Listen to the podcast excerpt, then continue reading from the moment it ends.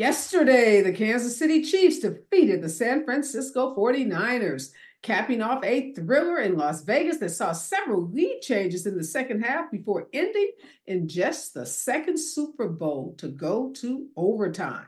The Chiefs will bring home the Vince Lombardi trophy for the second year in a row and the third time in five years after quarterback Patrick Mahomes rallied his team, which had been dominated by San Francisco in the first half. Former President Donald Trump said Saturday he would encourage Russia to do whatever the hell they want if it attacked a NATO country that didn't pay enough for defense. His comments drew fierce backlash from some Republicans, the White House, and leading Western officials with the head of the Transatlantic Alliance suggesting they could put the lives of American and European soldiers at greater risk. Israel's military held, held the rescue of two hostages overnight, while local officials said the raid killed dozens of people in the crowded southern Gaza Strip. Now, this city is sheltering more than 1 million displaced people. At least 67 people were killed in Israeli strikes, and an NBC News crew that has been working on the ground in Gaza since the start of the war described the bombing in the area as strikingly violent and he called it a deadly assault. Chicago, along with New York City and Denver, have struggled to keep up with the demand for housing and social services brought on by the influx of immigrants. And in response, Chicago's Mayor Brandon Johnson put a 60 day cap on how long people can stay in city operated migrant shelters. The first wave of evictions will come in mid March, with 5,600 people expected to be removed from their current shelters by the end of April. And in a new report that was published just last week in the US, Black adult women are six times more likely to be killed than their white counterparts. Now, this is troubling new data. It says that uh, homicide rates of Black women ages 25 to 45 across 30 states uh, were the subject of this study. This data was collected between 1999 and 2020 by the Centers for Disease Control and Prevention. Former Donald, former President Donald Trump, that is, is expected to file, and he probably already did, a last ditch effort today in the Supreme Court to press his claim of total immunity from criminal prosecution. Now, a federal appeals court last week rejected that claim, and in doing so, it temporarily paused its ruling, saying it would return the case to the trial court, allowing Judge Tanya Chutkan, who's a judge in a federal district court in New York, to restart proceedings in the case that had been frozen during the appeal. And in some good news, the Rock and Roll Hall of Fame announced over the weekend that Mariah Carey, Cher, and Mary J. Blige are among its 15 nominees who could possibly be inducted into the Rock Hall this year. Other great artists who made the list are Ozzy Osbourne, Sade, Lenny Kravitz, the late Sinead O'Connor, Dave Matthews, uh, and Peter Frampton. Also, one of my favorites, Kool and the Gang. They're also on the list and maybe possibly inducted into the Rock and Roll Hall of Fame this year. And finally, Taylor Swift. Well, she was at the Super Bowl. We saw that yesterday. She hasn't even endorsed Joe Biden for reelection, but that hasn't stopped members of MAGAland's upper crust from plotting to declare, as one source close to Donald Trump calls it, a holy war on the pop megastar, especially, they say, if she ends up publicly backing the Democrats in the 2024 election. You're watching and listening to Areva Martin in real time, and I'm your host, Areva Martin. This is your one stop destination for today's trending news, expert analysis, and my unfiltered opinions. This is hour two of Areva Martin in real time, and this is the hour where we go deep, where we dig behind those headlines and we bring you those stories that people are talking about. Well, if you pick up any newspaper or you scroll through your social media feed, you will see the names uh, Bill Ackman and Elon Musk. And Elon Musk's name not just being associated with his uber popular car, the Tesla, but Elon Musk and Bill Ackman have been getting a lot of attention lately because they are both billionaires and they also have decided that they are going to be the face of attack on or the attacks that are happening on diversity, equity, and inclusion initiatives that were pretty popular in most of uh, Fortune 500 and other companies, pretty popular in government and other institutions. But they have decided that these efforts somehow discriminate against white men, that these efforts somehow lead to candidates uh, being in high places and not being qualified. And they've been conflating the notion of, of being qualified with being a quote unquote DEI candidate. Now we've seen this sharp rise in anti anti DEI rhetoric and as well as legal challenges. A lot of it coming after we saw corporations try to increase racial diversity efforts following the murder of George Floyd in 2020. Uh, some of these companies have even stopped talking about DEI initiatives, while others are making substantial changes to their diversity programs. Uh, some of these companies are even clawing back some of its DEI programs and staffing. Zoom, we all got very comfortable, very familiar with Zoom uh, video uh, communications during the pandemic in particular, and, and, many of us still use Zoom pretty regularly for meetings and conferences. Uh, this is one of the companies that launched a DEI program uh, after George Floyd's murder but they recently fired a team of workers who were focused on DEI.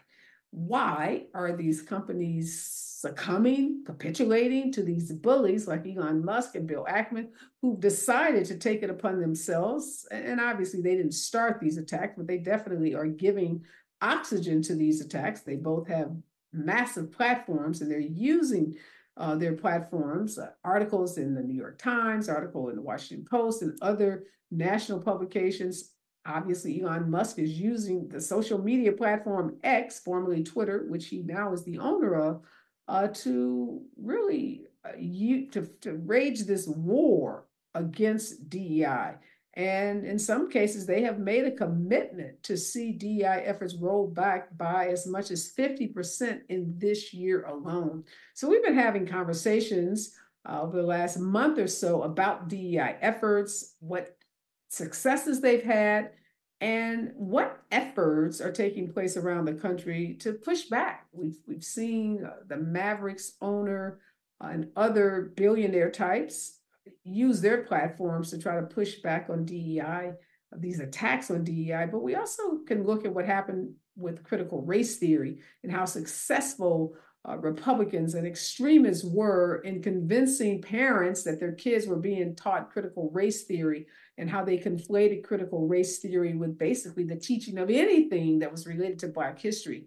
So the question that I'm asking and have been asking for the last 30 days or so is how do we successfully push back on these attacks on diversity? Because we already know the numbers are there, the stats are there that companies that have diverse workforces do better. Their bottom lines, uh, you know, they make more money, they're more successful, they're more profitable. You would think in a capitalist society that that's all that matters, that companies would be standing up themselves saying, no, diversity efforts have improved our companies, have improved our bottom line. But contrary to that, we're seeing companies claw back programs, fire staff, uh, and really, you know, shrink rather than stand up to these efforts uh, against diversity, equity, and inclusion. Uh, my guests today have been on the show before, and they both are DEI experts. Uh, they both are accomplished authors. And so when we come forward, I'm going to talk to them about what they are doing personally and what other groups around the country are doing, and, and what does a real uh, pushback on these, what I call billionaire bullies, look like. Uh, stay with us. More to come. KBLA Talk 1580. She's the real deal in real time. You're listening to Areva Martin in real time on KBLA Talk 1580.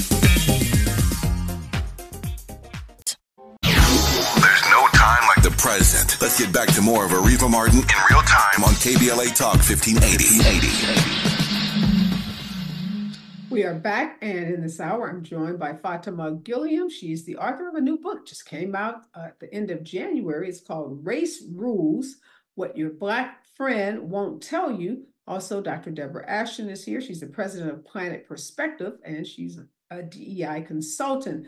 Thank you, Fatimah, and thank you, Dr. Deb, for uh, returning to the show. I know you both were on a couple of weeks ago when my colleague Dominique DePrima was guest hosting and had a very robust conversation. Uh, so much seemingly has happened even since that conversation. Uh, almost every day, there's some article in the paper, and just uh, earlier, the Asian American Caucus uh, in Congress wrote to 100 companies wanting them to report back on what efforts they had made to uh, promote and include Asian Americans uh, in their workplaces. Now, a similar letter was sent in December by the Black Caucus. Uh, caucuses, uh, minority caucuses, asking these companies to stand up and to go on the record and say what they're doing as it relates to diversity in their workplaces.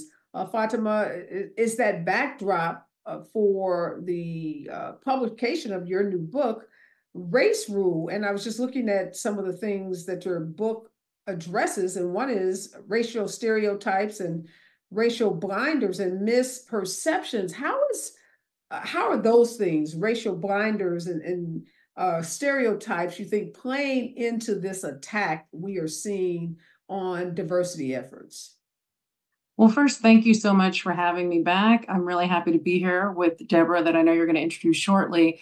But in terms of some of the topics that I cover in my book and this broad attack on DEI, uh, you know, one thing that's really happening that I talk about in the book is uh, focusing on a meritocracy, right? And that is at the core of what some of these attacks on DEI are, right? When they're going to start talking about DEI is racist, which is what is some of the discussion now, or DEI is anti Semitic, or DEI uh, is um, reverse discrimination. I tackle these issues because I talk about you know what is happening in society right now and these attacks are very much around opportunity hoarding in a white centered fashion and trying to create a changed narrative so that there isn't equal access to opportunity for all kinds of people Black people, Asian people, you mentioned before, marginalized groups. And I'm here, and with my book, I want to change the narrative back so that we can have access to opportunity for all kinds of people in this country.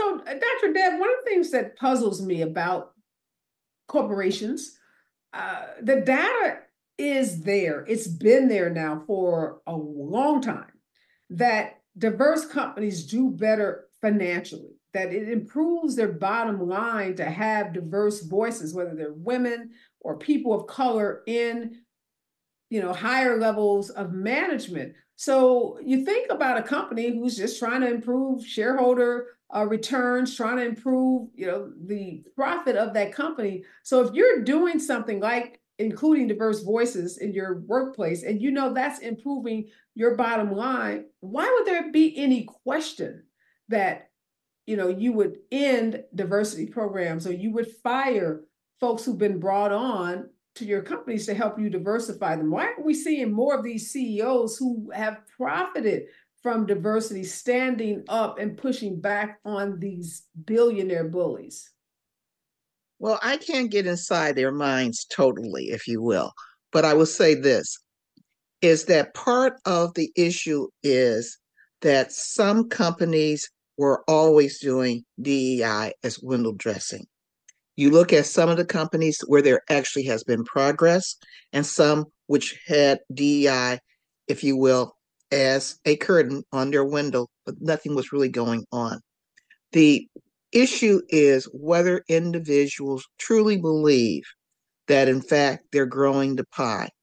The issue is is that you still have individuals who truly in their hearts think that when you have more women coming into the organization, when you have more people of color coming into the organization, when you have more individuals who have disabilities coming into the organization, you are taking away from them.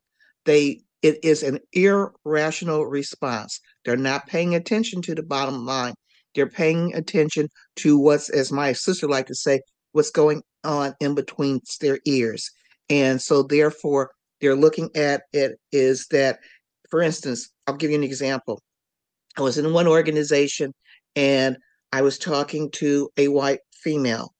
And the white woman I was talking to was very concerned about the fact that white women weren't being promoted as readily as men. And then in the next breath, she said to me that she was concerned that her children weren't going to have the opportunities that they should have because they were bringing in more minorities.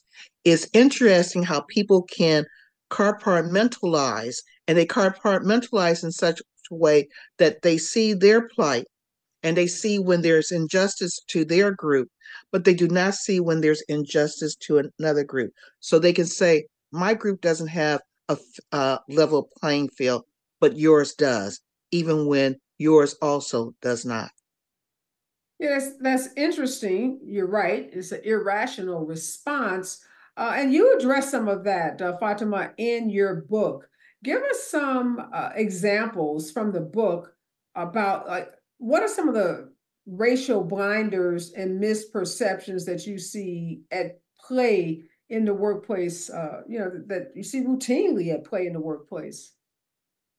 A lot of the things that you see play out routinely in the workplace, especially around, for example, microaggressions, right? The types of things that people say that stereotype people of color, right? Where they'll say that, um, uh, you know, or they'll classify them, for example, let's look at hiring, right? So within a hiring context, when it comes to looking at diverse candidates, the things that will take place that create barriers to entry is when people talk about not just qualifications, but whether or not someone is an appropriate cultural fit, right? And that's the kind of thing that they talk about only when they're talking about candidates of color.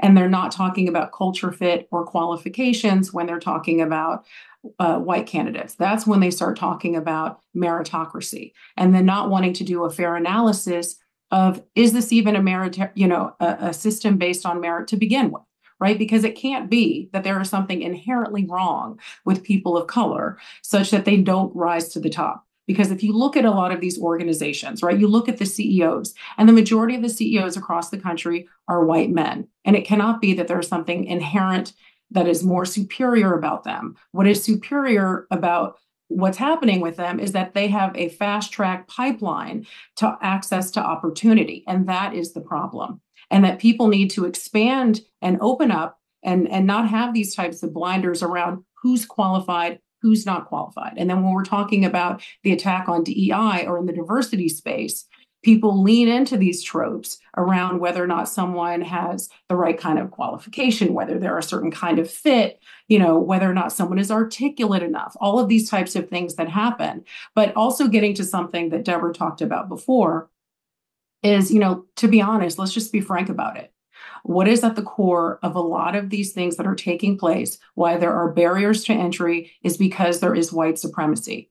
I have clients where I've spoken, and you can lay out the business case. You can say your company will be more profitable if you're diverse. You will have lower employee turnover. You will have a higher return on investment, whether that's you have senior people at the top, whether that's people who are on your corporate board, all of these things. You can lay out the data right? And you could even have market demand. You could have clients, like you can have, for example, some corporations have said to their law firms that they want to have diverse people on these legal teams, right? So you have the the market saying that you can have uh, a more profitable company, and then you could have the the the client saying we're only going to hire you if you have diverse staff. All of these things can happen. And then at the end of the day, the senior leaders still will not diversify, still will not create an inclusive workplace. Because why? Because at the core of what is happening is just plain old fashioned racism, bigotry, and white supremacy, which is extremely hard to overcome. Yeah, I was going to say so, Dr. Deb, after George Floyd was murdered in 2020, it seemed like we were in this moment of racial reckoning, where people were willing to have conversations about systemic racism uh, and the pervasive nature of it, and talk openly about white supremacy and how you know white supremacy uh, you know evades our institutions. But slowly over time, uh, those kinds of hard conversations, you, you know, were happening less and less. And what we saw happening too was like now this attack on DEI efforts Bill Ackman, uh, Elon Musk, and others, and they're not the only ones, obviously, but they are, you know, they have huge platforms. They say that it's racist to talk about racism, or you're a racist if you're calling out white supremacy. So they're flipping it on its head and saying, Black people, you're being racist because we, quote unquote, we being Black people, are always talking about race. So, and that argument for a lot of people sounds really logical. I've, I had someone in my own uh, complex where I, I, work out say to me, "I wish, I wish you ought to talk about race so much. like, you know, like maybe if you just stop talking about it, it'll go away." So, are they winning the the war of words, uh, Dr. Deb, in that regard? I think the issue is is that what make people defensive. One of the things is is that individuals, and I, I had a CEO years ago ask me, how come it's so difficult for us in the United States, especially to deal with the issue of race? And I said, because race, the issue around race is the original sin in the United States. It's around Black people and it's about Native Americans, is the original sin. And so people don't mind admitting that they were maybe a little bit sexist. They didn't mind admitting that they may be a little bit homophobic but no one wanted to admit that they may be a little bit racist. It's a visceral reaction. The other piece is because you're going to have some people who will shut down when you start discussing the issue of white supremacy or racism, is from my stance with individuals, I talk about affinity bias.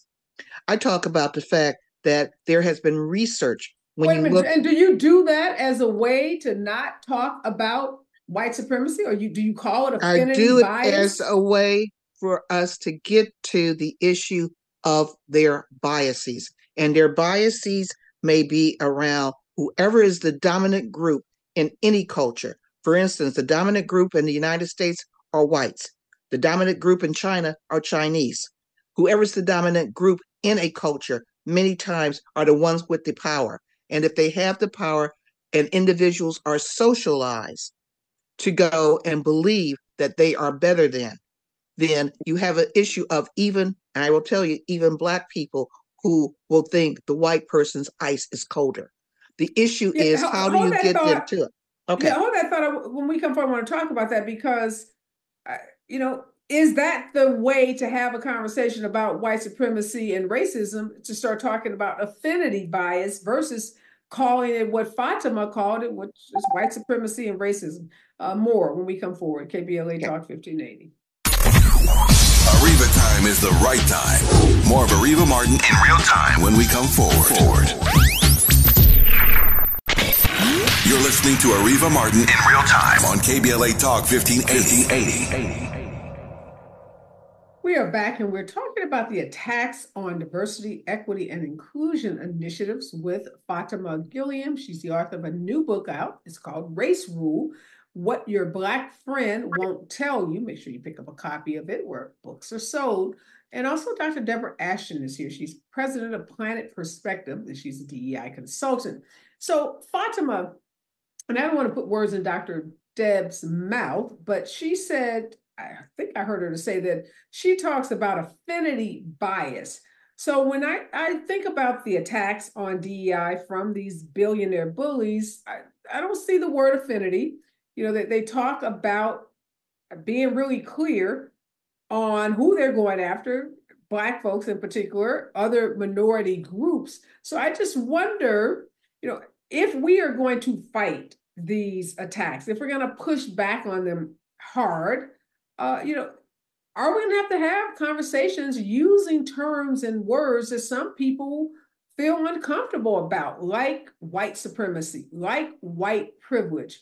You know, or is it imperative that we use the language that is common, uh, and particularly the language that's being used by these uh, folks who have launched these widespread attacks?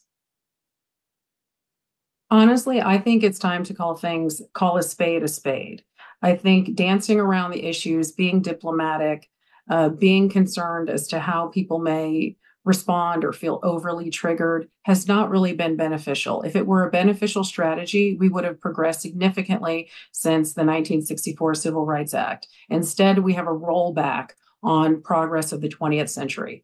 In terms of these attacks, you know, what they're focused on are just leaning into, you know, a sort of color blindness ideology yeah. that uh, you know, reverse the, you know, reverse discrimination right? And what they're focused on is is if there's sameness in society right? This equality which is what we really need to focus on is equity right? So not everybody has the same sort of path.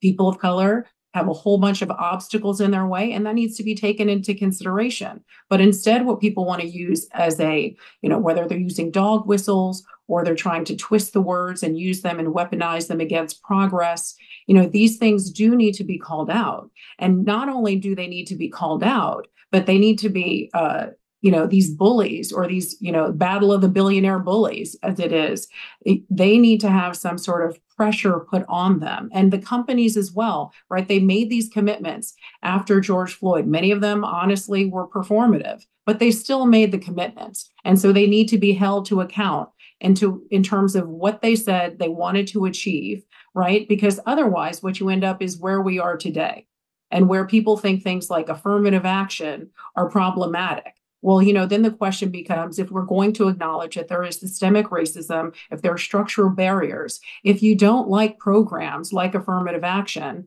then what is the solution to have a level level playing field? And what they currently want is just to maintain a white centered uh, power structure, a caste system, as if it's 1950. And so, and I'm going. Go ahead, Dr. Deb. You okay. respond. Yes, you did put some words in my mouth. I will say that is let me say this. I said we discuss affinity bias, but when we before we discuss affinity bias, we talk in terms of the fact that we, because of our brains, every human being breaks the world into them and us. We're tribal. And what I discuss is the fact that depending on who's the dominant group, and in the United States, whites are the dominant group, is that it then defines what is considered, if you will, normal or the culture.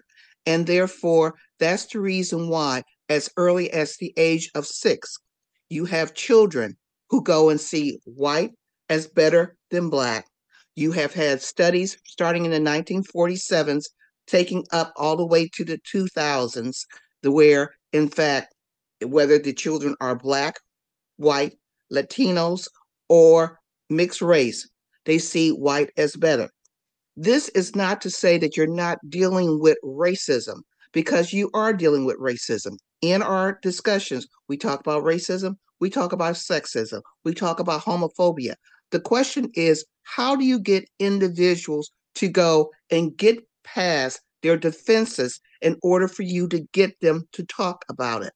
In doing so, you then have white men who will then finally come to the realization that it was never a meritocracy, even in the good old boys. But, but where are these white men that are doing that, Dr. Deb? Where are these white men that are coming around? What the well, you do have the few. Well, hold on a second. What the, the news? Few, hold on a second. What the news is today is that companies are clawing back.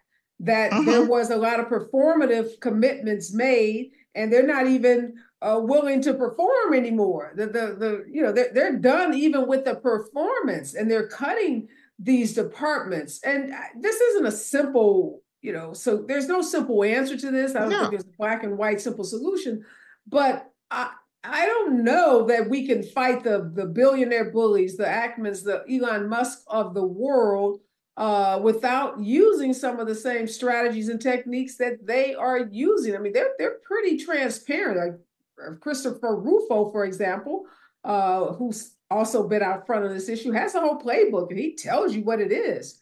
Uh, so, you know, are we going to lose, in your opinion, this battle on DEI in the way that we lost the, the narrative on critical race theory? Today, people think critical race theory is something that's taught to kids in elementary school uh, Fatimah is a law school graduate from uh-huh. Harvard, uh-huh. like I am. You're a Harvard uh-huh. graduate. And we know critical race theory is not taught in any classroom, in any elementary school in this country. Yet that narrative became the pervasive and prevailing narrative. So are we going to lose this this battle in the same way that we lost the the, the battle of the words as it relates to critical race theory? I think what we need to do is what you are doing right now is making sure that we define what DEI is and don't let them define it.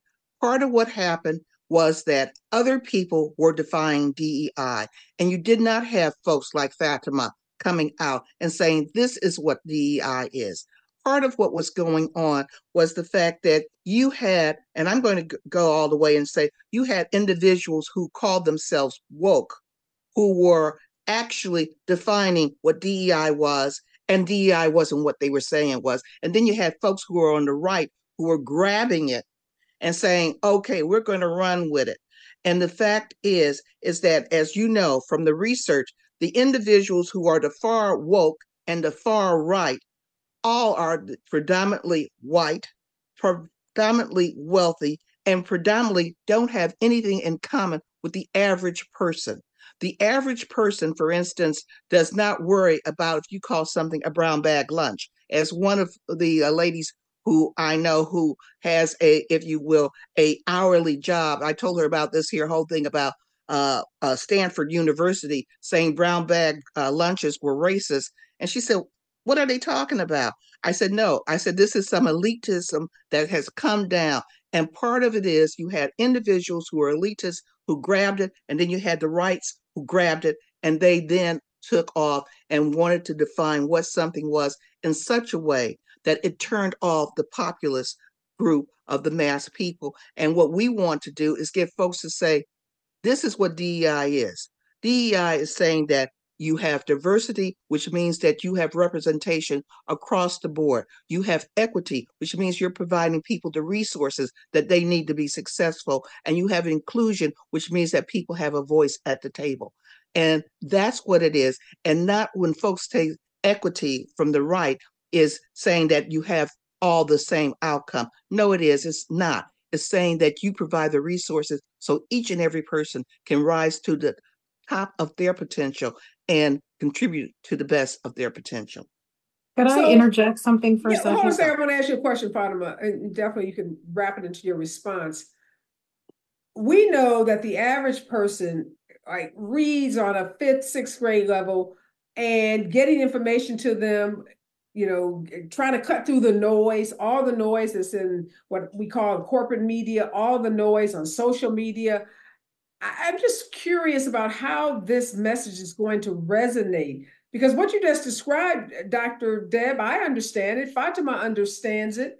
I, I, just don't know that spoken in those words, though, is going to be understandable to the everyday person who's catching a soundbite, who's you know looking at a headline, and a part of how the CRT war was won was a very strategic, you know, strategy on their part, on the part of you know the Christopher Rufos of the world to conflate CRT with everything that was related to the teaching of Black history. So I'm just wondering, Fatimah, and you can respond to this. If we're going to win this battle, the battle uh, of really preserving diversity, equity, and inclusion, and winning it in the war of public opinion, it seems like to me it's got to be a, a, much simpler message that people can res that, that that will resonate and people can grab hold to. Uh, well, I think I think the simple message is an attack on DEI is an attack on Black people. An attack on DEI is an attack on people of color in the most simplest terms. And before you can even get into an organization to hold them account in terms of whether they pull back from their performative pledges and those kinds of things, but people need to understand at a basic level that they need to be personally involved. They cannot sit back and let someone else solve this. Before you can even talk to an organization and explain to them all of these, uh, you know, internal structural challenges that they have as an organization, you know, to sort of make the business case, all of that kind of stuff, they have to have pressure right? And I think where we are right now, when we have an attack on DEI, it is time for pressure, and then the arguments can come later. And by that, I mean people need to be pressuring you know their local school. They need to be pressuring their elected officials. They need to be pressuring their employer. They need to be pressuring uh, you know people with power and influence. Because if that's not happening nothing is going to happen. Because the reality is deep down none of these a lot of these people don't care anyway so the only way that they're going to care is if their customers and their employees and their key stakeholders. But, okay, but th- that's my point, mm-hmm. Fatimah. The pressure, yes, I agree, but you're mm-hmm. not going to motivate people to do to p- apply that pressure if the message that is being disseminated is not one that resonates with them. So as I'm talking to people about these attacks, for the most part, unless it's some really small circle of uh, you know academic type folks, people don't get they don't even understand it. And i'm not suggesting people are stupid but you know there's just so much information that comes at people. It's very hard to get people to focus on anything. So i'm not going to go to my company. I'm not going to go uh, to my elected official and apply pressure to something that has not hit me you know, Fair in point. a way that feels like this matters to me, like abortion. So we can use that as an example. We've seen women go out, even in red states like Ohio and Kentucky, and fight against uh, initiatives that are, you know, efforts to restrict abortions or to fight for enshrining abortion rights into their state constitutions because they understood the overturning of Roe v. Wade means you can't have an abortion in this state, and abortion is a woman's right. So there's a message about that that resonated with women and men, but that caused people to go out and take the action, the pressure action that you are talking about. So I, I, think we still. I'm not convinced so the, yet. That, so the so hold on a second. hold on a second. I'm not convinced yet that we figured out what that message is and that it's resonating. Uh, hold your thought when we come forward. I'll give you an opportunity to respond. Stay with us. KBLA Talk 1580. She's the real deal in real time. You're listening to Areva Martin in real time on KBLA Talk 1580.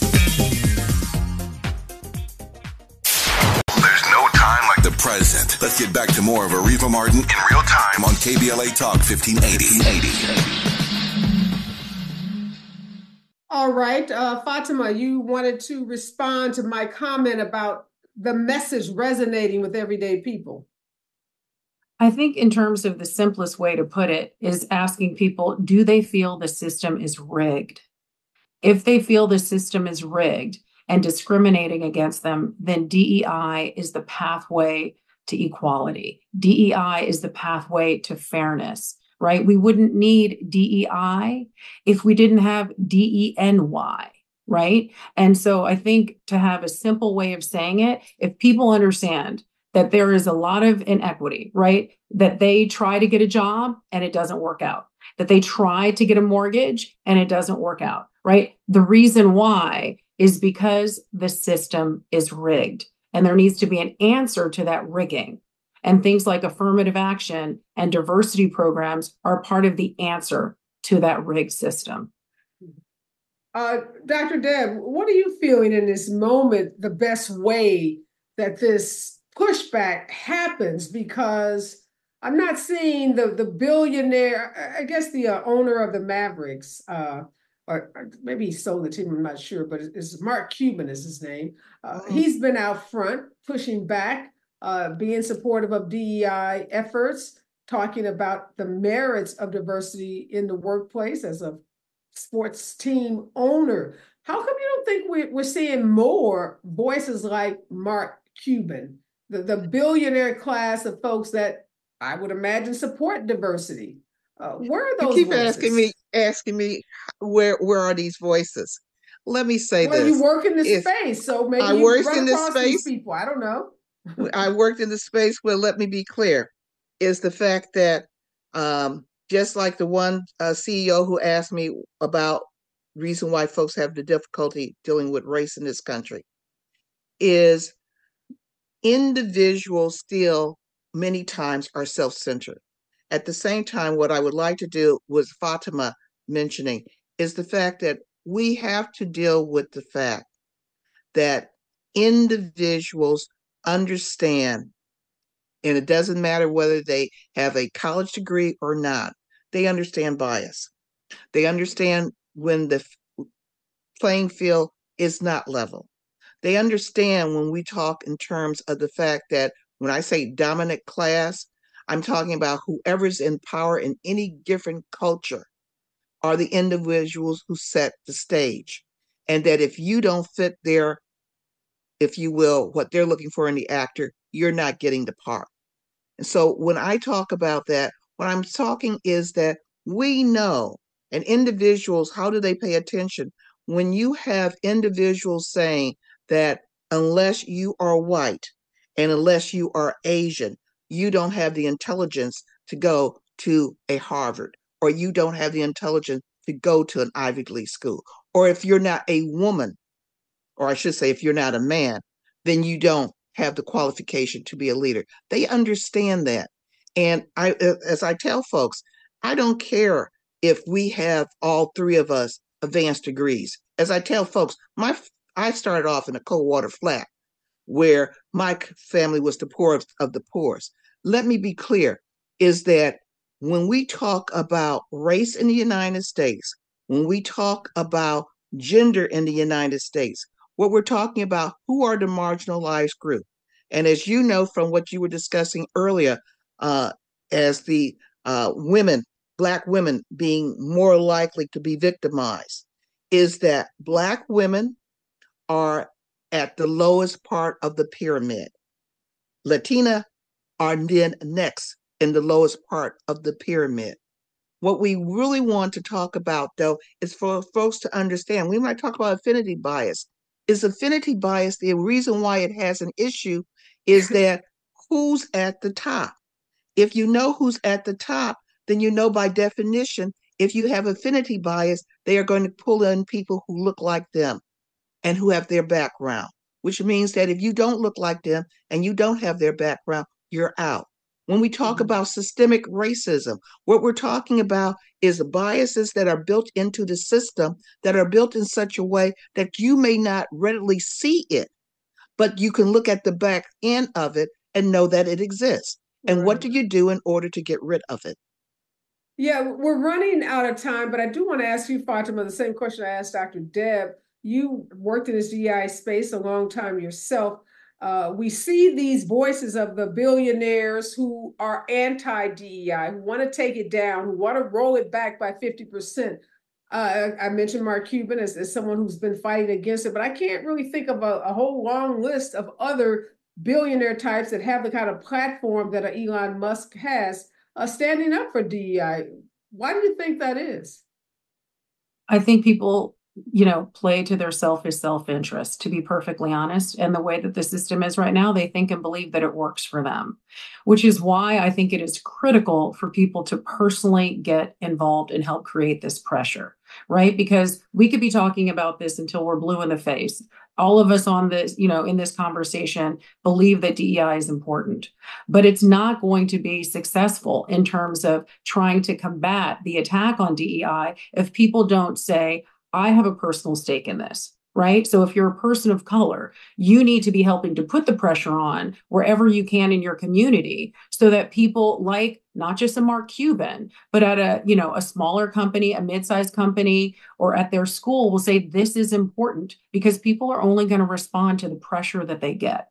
And like I said, I'm, before, I'm, sorry, ladies. I'm sorry. We are out of time. Uh, this is such a big conversation. That's why I've already had you back twice, and clearly got to have you back a third time. But I do want to make sure people know that your book, Fatimah, is Race Rule: What Your Black Friend Won't Tell You. Make sure you pick up a copy of it. Thank you so much, Fatimah, for writing that book. Thank you for the work that you do. Thank you, Dr. Deborah, Dr. Deborah Ashton, president of Planet Perspective and a DEI consultant. Always uh, great to be in conversation with both of you. Continue to lift up this work, so critically important. The next voice that you hear will be Robin Ayers and the Raw Report right here on KBLA Talk 1580. Don't touch that dial.